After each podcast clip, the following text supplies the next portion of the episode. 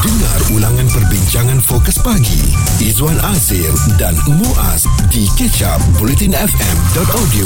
Pastinya kita ni terdedah kepada bahayanya skamer ni, sebab benda ni kita dah berulang kali uh, bercakap, kita bagi tahu kepada anda dan anda pun dah sedia maklum dah ya, ada pelbagai penipuan uh, melalui skamer yang telah pun kita dengar, dan kita ni cuba elak ya, untuk elak tak adalah terkena kepada kita, akan tetapi oleh kerana modus operandi skamer yang semakin hebat, mereka sentiasa mempelajari perkara-perkara baru, menyebabkan kita ni pun kadang-kadang terdedah kepada penipuan ini.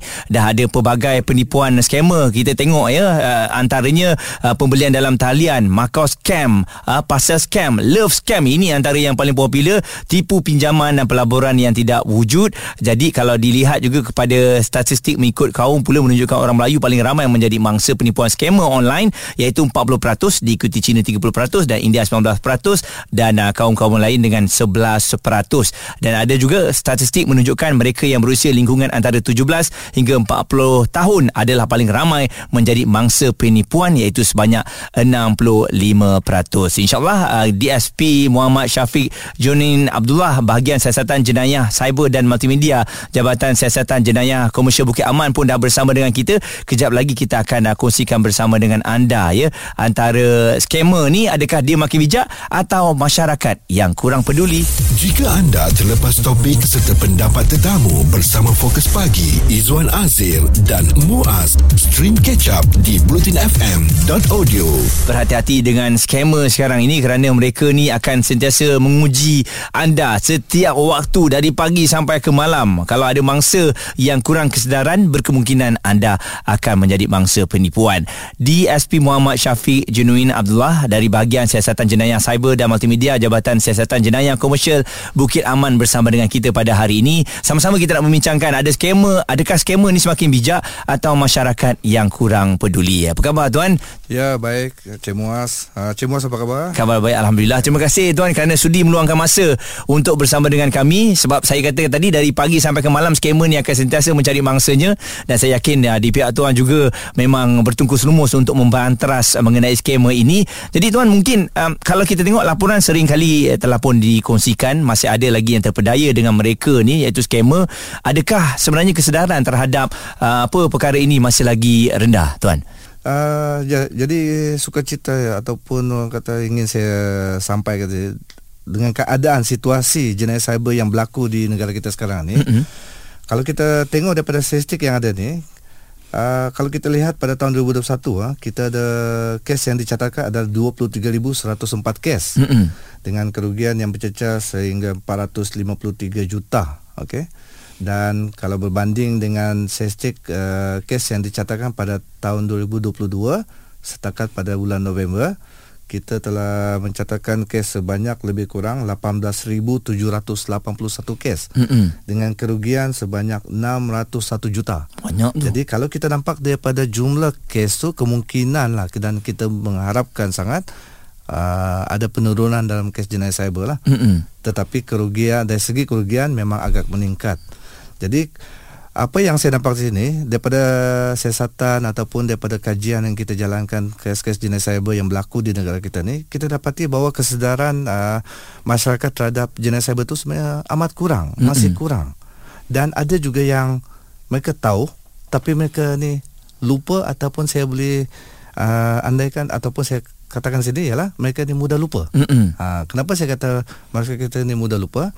Walaupun mereka nampak pelbagai uh, apa ini uh, langkah-langkah pencegahan atau yang disiarkan melalui YouTube, mm-hmm, uh, melalui media elektronik, media cetak, uh, dan uh, banyaklah kisah-kisah tangkapan yang kita telah lakukan pada skema-skema ni. Tetapi masih ramai masyarakat di luar sana tu kurang peka. Mm-hmm. Sebab kenapa kurang peka? Mereka ni lebih, ialah kalau kita dapati banyak yang lebih berminat untuk bermain dengan media sosial, TikTok, Instagram dan sebagainya, ataupun membuat pembelian tanpa bertanya dahulu, atau tidak membuat semakan, mm-hmm, ataupun melayan cinta cyber yang tidak wujud, ataupun mereka uh, tidak mempunyai keyakinan diri apabila diugut mengatakan oleh uh, mereka daripada apa ni uh, pegawai polis, mm-hmm, mereka dari kaum jenayah macam kes-kes uh, Macau scam ataupun jenayah telekomunikasi lah.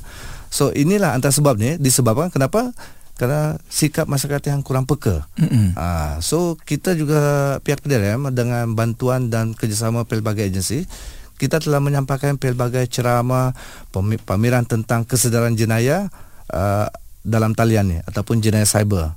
Tetapi uh, malangnya kita dapati bila kita suasesat ataupun kita ambil keterangan mangsa-mangsa terlibat ni, kita dapati pengetahuan mereka tentang jenayah cyber tu terlalu kurang. Okey. Memang tidak peka pada ni. Dan pihak polis dan pihak P D R M ataupun Jabatan Siasatan Jenayah Komersial, kita telah berulang kali dan sentiasa memberikan modus-modus operandi terkini mm-hmm. penjenayah-penjenayah cyber ni. Tetapi itulah, kita mengharapkan supaya masyarakat ni semasa mereka berurusan di alam maya ni, mereka juga perlu peka terhadap uh, keadaan terkini jenayah cyber masa betul kini. Ya, keadaan sekeliling dan uh, jangan uh, kadang-kadang saja-saja nak layan eh. Ya, bila saya saja nak layan uh, dah terperangkap, lepas tu mula timbul rasa sayang kan. Izwan Azir dan Muaz di Catch Up Bulletin F M.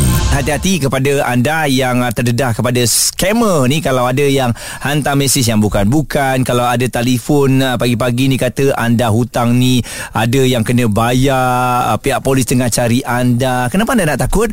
Kan anda tak buat kesalahan, tapi anda kena tahu scammer ni dia memang pandai, dia memang belajar macam mana untuk nak manipulate sesuatu perkara. Jadi oleh kerana itu kita bawakan kepada anda D S P Muhammad Syafiq Junin Abdullah dari bahagian Siasatan Jenayah Cyber dan Multimedia Jabatan Siasatan Jenayah Komersial Bukit Aman untuk berkongsikan bersama dengan kita.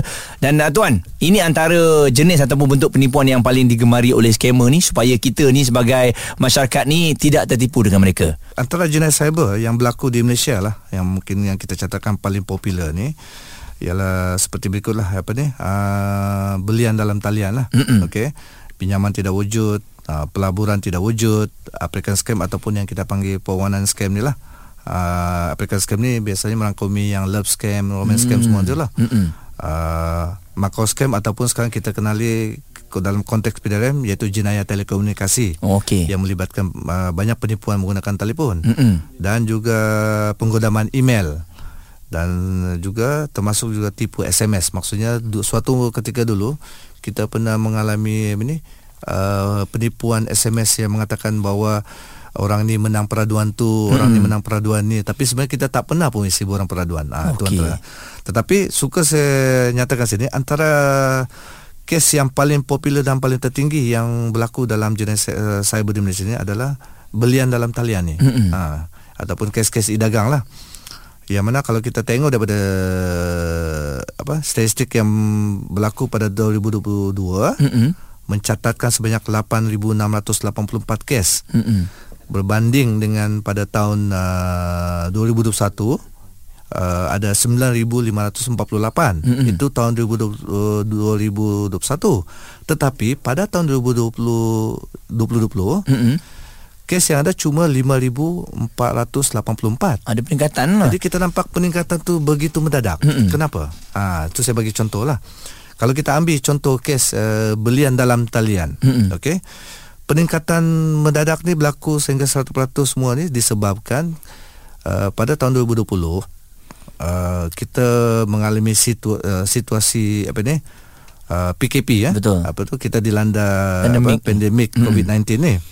Jadi ramai uh, ba- ataupun banyak premis ataupun gudang perniagaan tidak dibuka. Yang dibuka adalah gedung supermarket yang untuk menawarkan jualan barang-barang uh, apa ni, keperluan seharian lah, makanan basah ataupun uh, makanan yang asas lah, uh, asas lah. Uh-huh. Okey. Dan skema-skema kita ni telah mengambil mengeksploitasikan situasi ini. Pada masa tersebut juga kita memerlukan uh, pemakaian topeng muka mas, ha, atau mas, uh-uh. face mask. Ha. Jadi uh, ramai daripada masyarakat ini kekurangan uh, topeng muka dan mereka membuat pembelian dan talian. Dan ada juga peniaga yang mengambil kesempatan untuk membuat perniagaan topeng muka.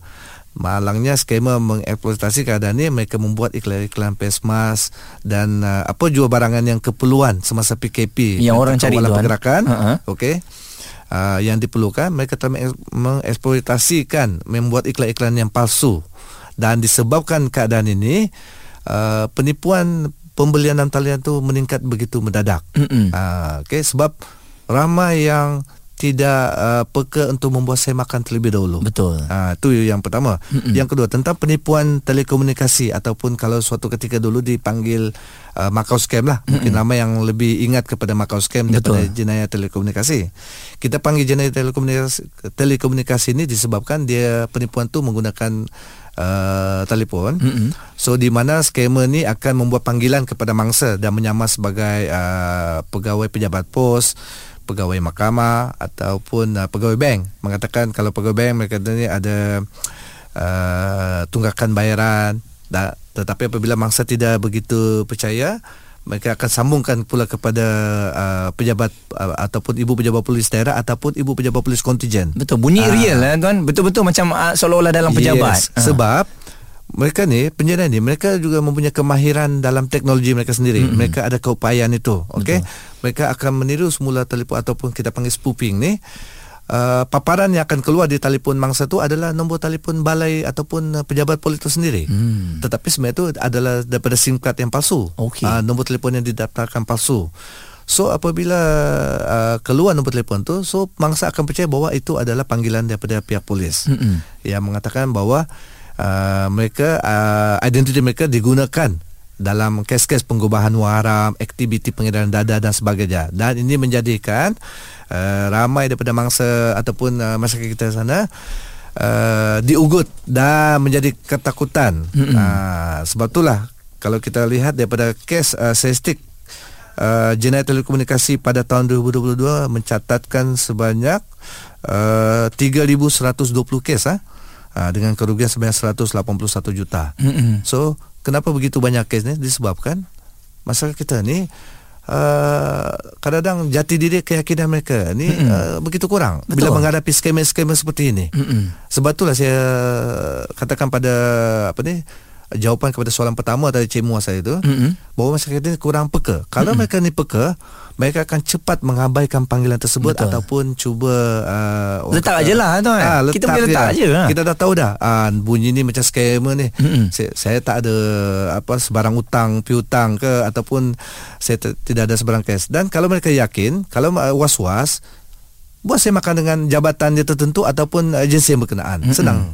Ha, so mereka akan mendapat maklumat yang tepat. Okay. Ha, daripada mereka ketakutan, tidak membuat uh, pertanyaan, mm-mm, malu, ego, mereka sendiri akan menjadi mangsa. Okey. Yes. Jadi itu antara um, salah satu cara yang begitu popular. Anda sendiri sudah maklum mengenai cara tersebut. Okey. Dan mungkin ada yang bertanya dari segi pemantauan untuk mengesan aktiviti ini dari pihak polis sendiri, bagaimana cara mereka? Semuanya akan kita jawab kejap lagi. Stream Catch Up Bulletin F M bersama Fokus Pagi Izwan Azir dan Muaz di bulletin f m dot audio. Berhati-hati kepada semua mengenai penipuan ataupun jenayah cyber dan multimedia, yang mana sekarang ni scammer ni uh, memang tak dapat dinafikan semakin bijak, dan kita sebagai masyarakat sebenarnya jangan kurang peduli. Kita kena ambil tahu, kita kena peduli mengenai penipuan uh, cyber ni sebab uh, pelbagai perkara. Dan seperti yang uh, Tuan Muhammad Syafiq tadi kongsikan bersama dengan kita, uh, saban tahun ada kenaikan yang boleh dilihat. Dan uh, Tuan, mungkin dari segi pemantauan ataupun mengesan aktiviti mereka ni, adakah semuanya ditertakluk di bawah J S J K Tuan?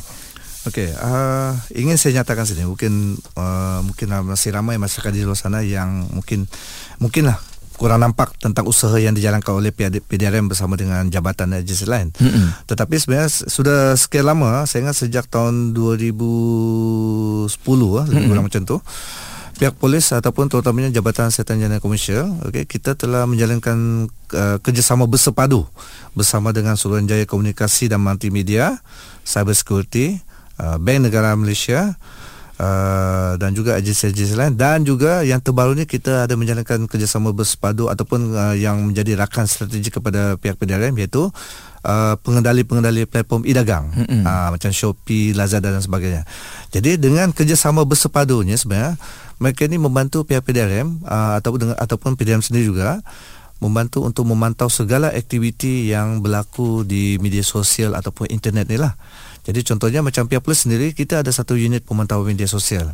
Jadi kita akan melihat apa viral ke ataupun segala uh, benda-benda yang di apa disiarkan dalam media sosial tu, kita akan uh, lihat, kita akan analisa Dan kalau kita dapati mungkin ada unsur jenayah, dan mungkin kita akan jalankan siasatan. Mm-hmm. Begitu juga pihak Suruhanjaya Komunikasi dan Multimedia, mereka akan bantu P D R M. Kalau mereka dapati adanya suatu uh, pelakuan yang boleh dicurigai sebagai aktiviti jenayah, mereka akan melaporkan kepada pihak polis dan kita akan ambil tindakan yang sewajarnya.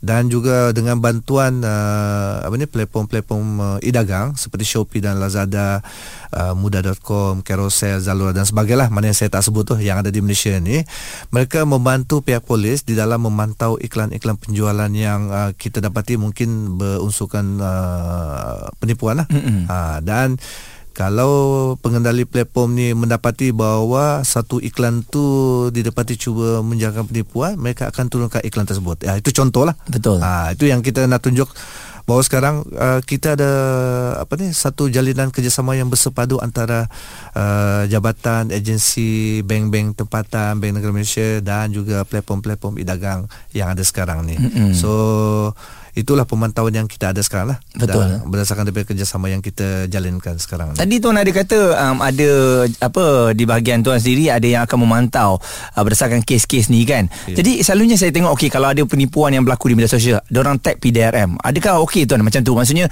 bila di tag P D R M, P D R M sedia maklum uh, dengan perkara-perkara tersebut dan uh, laporan ataupun siasatan akan dijalankan. Ya, yeah, betul. Kita hmm. akan tengok, kita akan tengok situasi keadaan, kita akan kaji kalau kata sesuatu itu memang ada unsur jenayah dan sebagainya, uh, kita akan jalankan siasatan sewajarlah. Uh, tapi kita akan tengoklah siasatan yang bagaimana kita akan jalankan. Mm. Okey.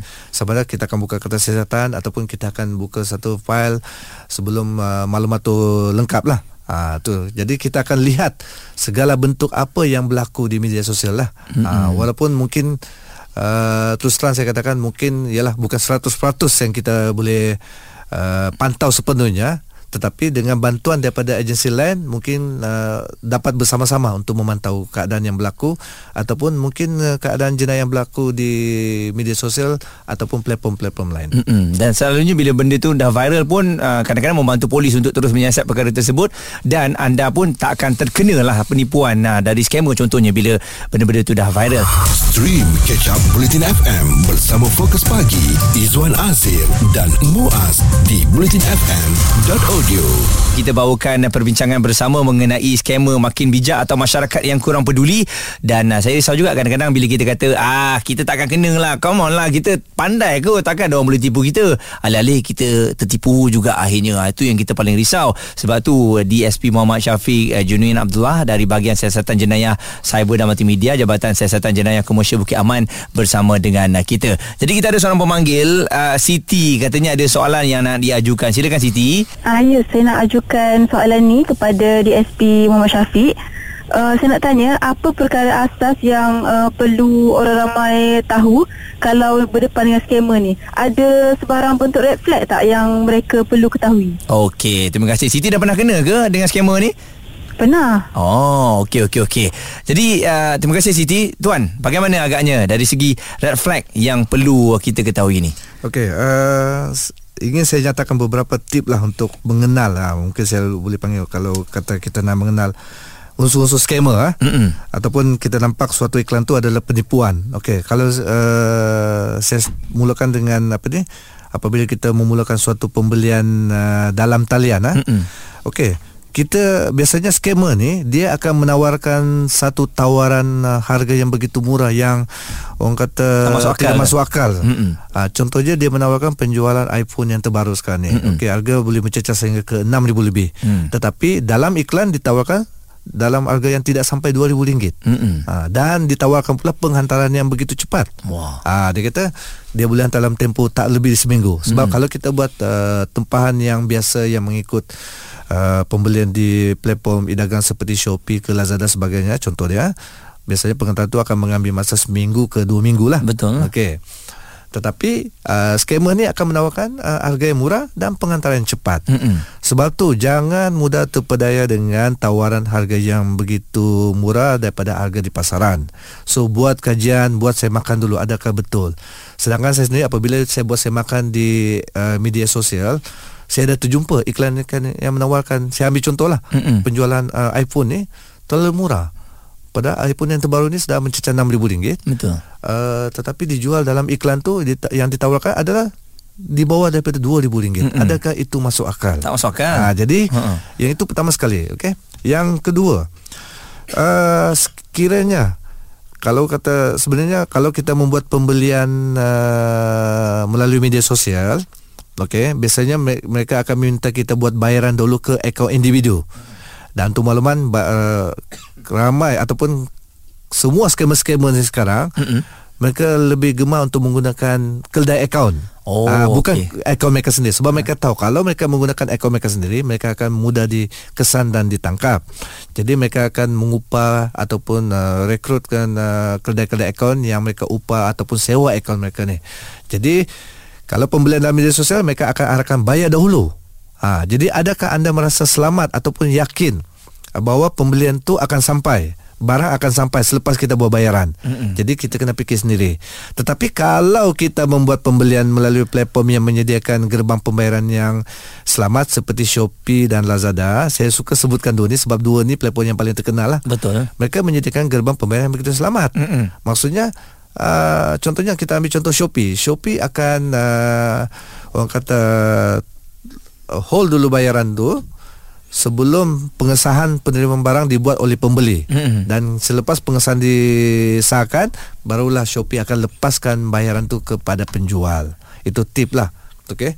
Dan uh, kalau kita pergi kepada jenayah telekomunikasi, okay, kalau kita nak tahu scam, uh, kita kena ada satu keyakinan bahawa sama ada kita ni ada mempunyai masalah bank ataupun kewangan ke ataupun uh, apa ni, kita ada rekod-rekod yang kita rasa kita dah pernah melakukan suatu Uh, jenayah ke ataupun suatu aktiviti yang mungkin menjadi rekod di dalam mana-mana agensi atau jabatan. Okey, contohnya bila scammer tu call, dia bagi tahu, dia kata uh, identiti tersebut uh, ataupun identiti anda digunakan dalam pengubahan uh, wang haram ataupun pe- kes-kes pengendaraan dadah. Mm-hmm. Jadi apa yang saya nasihatkan, uh, biasanya scammer akan gunakan taktik seperti ini, cuba buat semakan kepada jabatan yang berkenaan. So ini satu taktik untuk menakut-nakutkan dan meng, uh, meruntuhkan emosi mangsa sebenarnya. Uh, kadang-kadang seorang yang begitu uh, mempunyai kerjaya profesional yang begitu hebat ke apa semua pun boleh runtuh kayak kena. Disebabkan mereka tidak mengenal tip uh, apa orang kata unsur-unsur skema seperti inilah. Mm-mm. Simple ya. Dia tak perlu tahu banyak, tapi kalau dia tahu sikit macam ni cukup. Okey. Dan kalau kata kita pergi kepada pelaburan yang tidak wujud lah, kita ditawarkan suatu keuntungan dalam masa yang singkat. Okey, cuba fikir, tidak ada suatu pelaburan yang boleh menjanjikan keuntungan dalam masa singkat antara sebulan ke tiga bulan. Uh, sedangkan bank sendiri pun kalau dia mena- menawarkan uh, simpanan tetap pun uh, ada tempoh dia, enam bulan, setahun. Uh, tapi tidak ada suatu keuntungan yang boleh ditawarkan dalam masa yang singkat. Kena ingat tu. Sebab tu skamer banyak uh, uh, orang kata apa ni, menawarkan suatu keuntungan yang begitu singkat untuk menarik perhatian mangsa lebih ramai. Uh, kadang- biasanya mereka akan mengumpan. Okey. Hari ini kita uh, setuju untuk melabur. Okey, seribu. Tengok dalam masa seminggu dia dah bagi lima ratus. Kata Mm-mm. inilah keuntungan. Okey. Ha, kena fikir secara objek. Tidak ada keuntungan yang begitu tinggi dalam masa yang singkat. Ha, so kena berhati-hati. Sebenarnya banyak lagi lah, tapi mungkin itu antara uh, yang popular lah. Ya, yeah, eh? antara yang popular. Itulah yang saya bagi. Dan juga uh, pinjaman tidak wujud. Ha? Uh, ramai juga masyarakat kita yang tertipu dalam membuat uh, pinjaman-pinjaman secara dalam talian tanpa bersemuka. Jadi dalam kes-kes begini ni, Uh, peminjam-peminjam ataupun pemohon yang meminjam dalam talian ni akan selepas memproses diproses semua segala permohonan mereka ni, mereka akan dikendaki untuk uh, poskan kad A T M mereka. Uh, tetapi sebenarnya apabila kad A T M tu dipos kepada sindiket ataupun skamer ni, pinjaman yang mereka mohon tu tak dapat sampai bila-bila pun. Mm-mm. Sebab itu adalah suatu penipuan pinjaman tidak wujud. Dan kad A T M mereka ni yang telah diposkan kepada sindiket akan habis digunakan untuk pelbagai penipuan-penipuan lain dalam talian. Uh, so itu, itu antara yang popular lah yang saya suka nyatakan uh, dalam jenayah Mm-mm. cyber, kes-kes jenayah cyber ni. Okey, benda tu okay. nampak um, popular dan anda semua sedia maklum, tetapi mungkin bila kita dalam keadaan terdesak ni kadang-kadang tuan, kita boleh mudah ditipu lah eh. Manusia ni bila dalam keadaan tertekan, mungkin dalam keadaan tak ada duit, contohnya nak buat pinjaman tadi, nak tak nak kita ambil alternatif lain dan akhirnya kita juga uh, terus ditipu. Sebab seperti yang mula-mula saya nyatakan, sebab uh, ramai masyarakat kita pernah mendengar tentang modus operandi terkini jenayah cyber, tetapi mereka lupa. Uh, mereka menjadi lupa ataupun mudah lupa. Betul. Ha, jadi jangan mudah lupa dan jangan ego untuk membuat pertanyaan kepada orang lain. Itu saja. Alright. Stream Catch Up Bulletin F M bersama Fokus Pagi, Izwan Azir dan Muaz di bulletin f m dot audio. Kita rasa berbesar hati kerana D S P Muhammad Syafiq uh, bersama dengan kita dari bahagian Siasatan Jenayah Cyber dan Multimedia Jabatan Siasatan Jenayah Komersial Bukit Aman untuk nak beritahu ni kepada anda bahayanya skamer yang uh, sekarang ni makin bijak. Dan kita bila dah uh, dapat tahu ataupun mengetahui berita ini, seringkali uh, ada orang yang kena tipu, kita dah tak ambil peduli. Bukan kita lebih peduli, kita ambil tak peduli. Jadi sebab tu kita ni pun berpotensi untuk ditipu, ya. Jadi bukan saja skamer, jenayah cyber ni uh, meluas. Dan tuan, ada satu WhatsApp yang dihantarkan menerusi uh, Syafiq, katanya eh nama lebih kurang sama. Okey, hmm. nama tuan Syafiq. Dia kata um, ag- agaknya Uh, platform e-dagang yang paling popular yang uh, digunakan untuk skema-skema ni menipu. Mungkin tuan ada listnya, tuan? Daripada statistik ataupun kajian yang telah kita jalankan dan laporan polis yang kita terima lah, uh, kita dapati bahawa platform yang paling popular digunakan oleh skamer ni mm-hmm. untuk mengiklankan jualan barang yang tidak wujud lah. Okay. Penipuan jualan dalam talian ni adalah platform media sosial lah, mm-hmm. seperti Facebook dan Instagram. Oh, okey. Ah, kena, sebab suka saya nyatakan sini, uh, pada tahun dua ribu lapan belas sehingga tahun dua ribu dua puluh, mm-hmm. platform yang paling popular sebelum tu adalah uh, uh, muda dot com.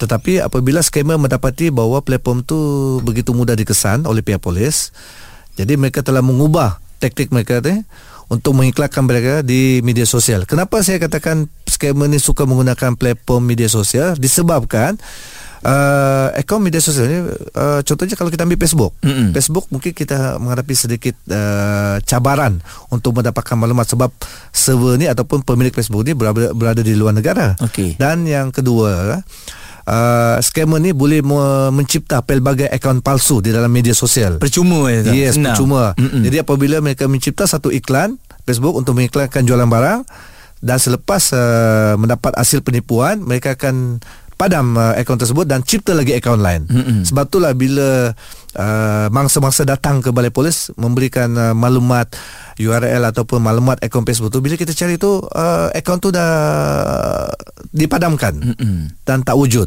Ha, ini adalah satu cabaran dalam pihak P D R M dalam mengesan penyedia dalam talian, terutama dalam, dalam kes-kes seperti kes e-dagang ni lah, mm-hmm. pembelian dalam talian. Betul ni, berhati-hatilah ya. Dekat dan, uh, Facebook tu memang banyak keluar iklan bukan tu. Betul. Dan yang ketiga pula, uh, akaun media Uh, sosial ni pula, mm-hmm. mereka lebih suka menggunakan akaun individu dalam uh, urusan transaksi pemindahan wang ataupun uh, pembayaran. Mm-hmm. Jadi segala pembayaran yang dibuat oleh mangsa, mereka kena bayar ke akaun individu. So kita, dia kena bayar dulu sebelum barang sampai. Jadi in, dan bayaran tu pula pergi terus kepada akaun individu yang kita panggil sebagai keldai akaun. Tapi akaun individu tu nama nama sebut nama benar lah tu. Memang eh? Nama sebenar, oh. tetapi uh, sedikit telah sewa kad A T M ataupun gunakan kad A T M mereka ni, mm-hmm. yang mereka peroleh mungkin dengan cara yang uh, uh, taktik mereka sendiri, mm-hmm. dan mereka akan gunakan untuk pelbagai jenis Uh, penipuan dalam talian, mm-hmm. yang bagi menyewa ni pun saja nak diatangin. Ya, yeah, ha. Ada yang terdesak, betul. Dan ada yang menjadi mangsa juga, dan ada juga yang dia tahu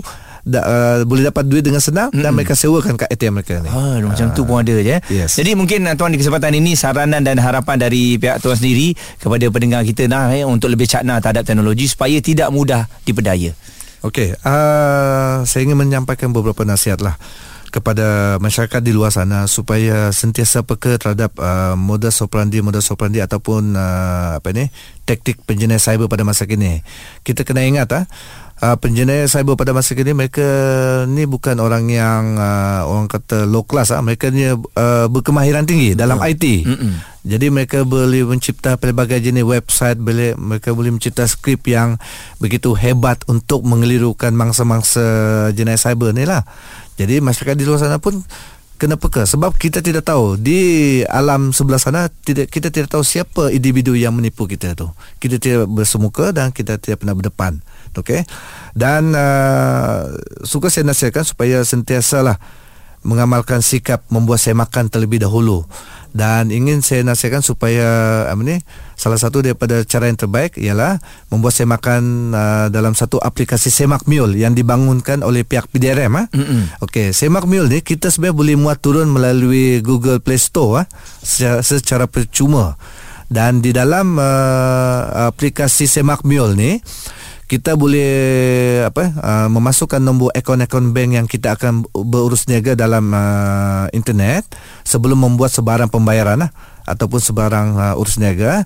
Dan uh, indikator dia, kalau kata akaun yang kita semak tu menunjukkan ada terlibat dalam beberapa laporan kes uh, jenayah sebelum tu, dan saya nasihatkan uh, apa ni tuan-tuan perempuan tu Uh, hentikan urus niaga tersebut. Ha, sebab Semak Mule tu telah menunjukkan indikator bahawa adanya terdapat kes yang berkaitan dengan akaun tersebut.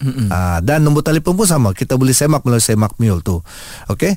Dan dalam uh, aplikasi Semak Mule yang dibangun oleh P D R M ni, kita juga ada uh, uh, menempatkan ataupun uh, meletakkan nombor-nombor telefon balai-balai polis, kontijen-kontijen uh, ibu pejabat polis kontijen yang ada di seluruh Malaysia ni. Ha, dengan ini memudahkan orang ramai. Kalau kata dia nak membuat panggilan, pertanyaan ke balai-balai yang berdekatan, semua nombor telefon balai-balai tersebut ada di dalam aplikasi Semak Mule tersebut. Mm-hmm. Okey. Dan yang kedua, sekarang ni pihak P D R M telah bekerjasama dengan Bank Negara Malaysia dan juga bank-bank uh, tempatan. Kita telah menubuhkan uh, Pusat Respons Skam Kebangsaan eh? mm-hmm. uh, ataupun dikenali sebagai National Scam Response Center, N S R C ni, yang mana boleh dihubungi melalui talian sembilan sembilan tujuh.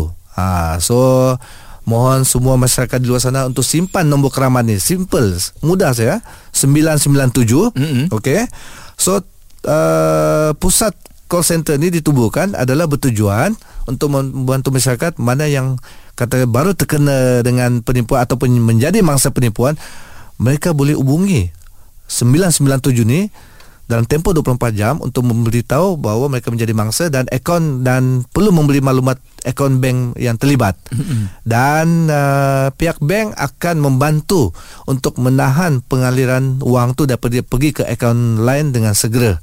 Ah, tapi kena segeralah, betul, kena cepat. cepat. Ah, jangan tunggu lama, jangan malu, jangan tu. So kita dah ada tubuhkan satu uh, pusat uh, apa ni uh, Center Kebangsaan ni, okey, untuk membantu masyarakat mana yang terkena baru terkena lah.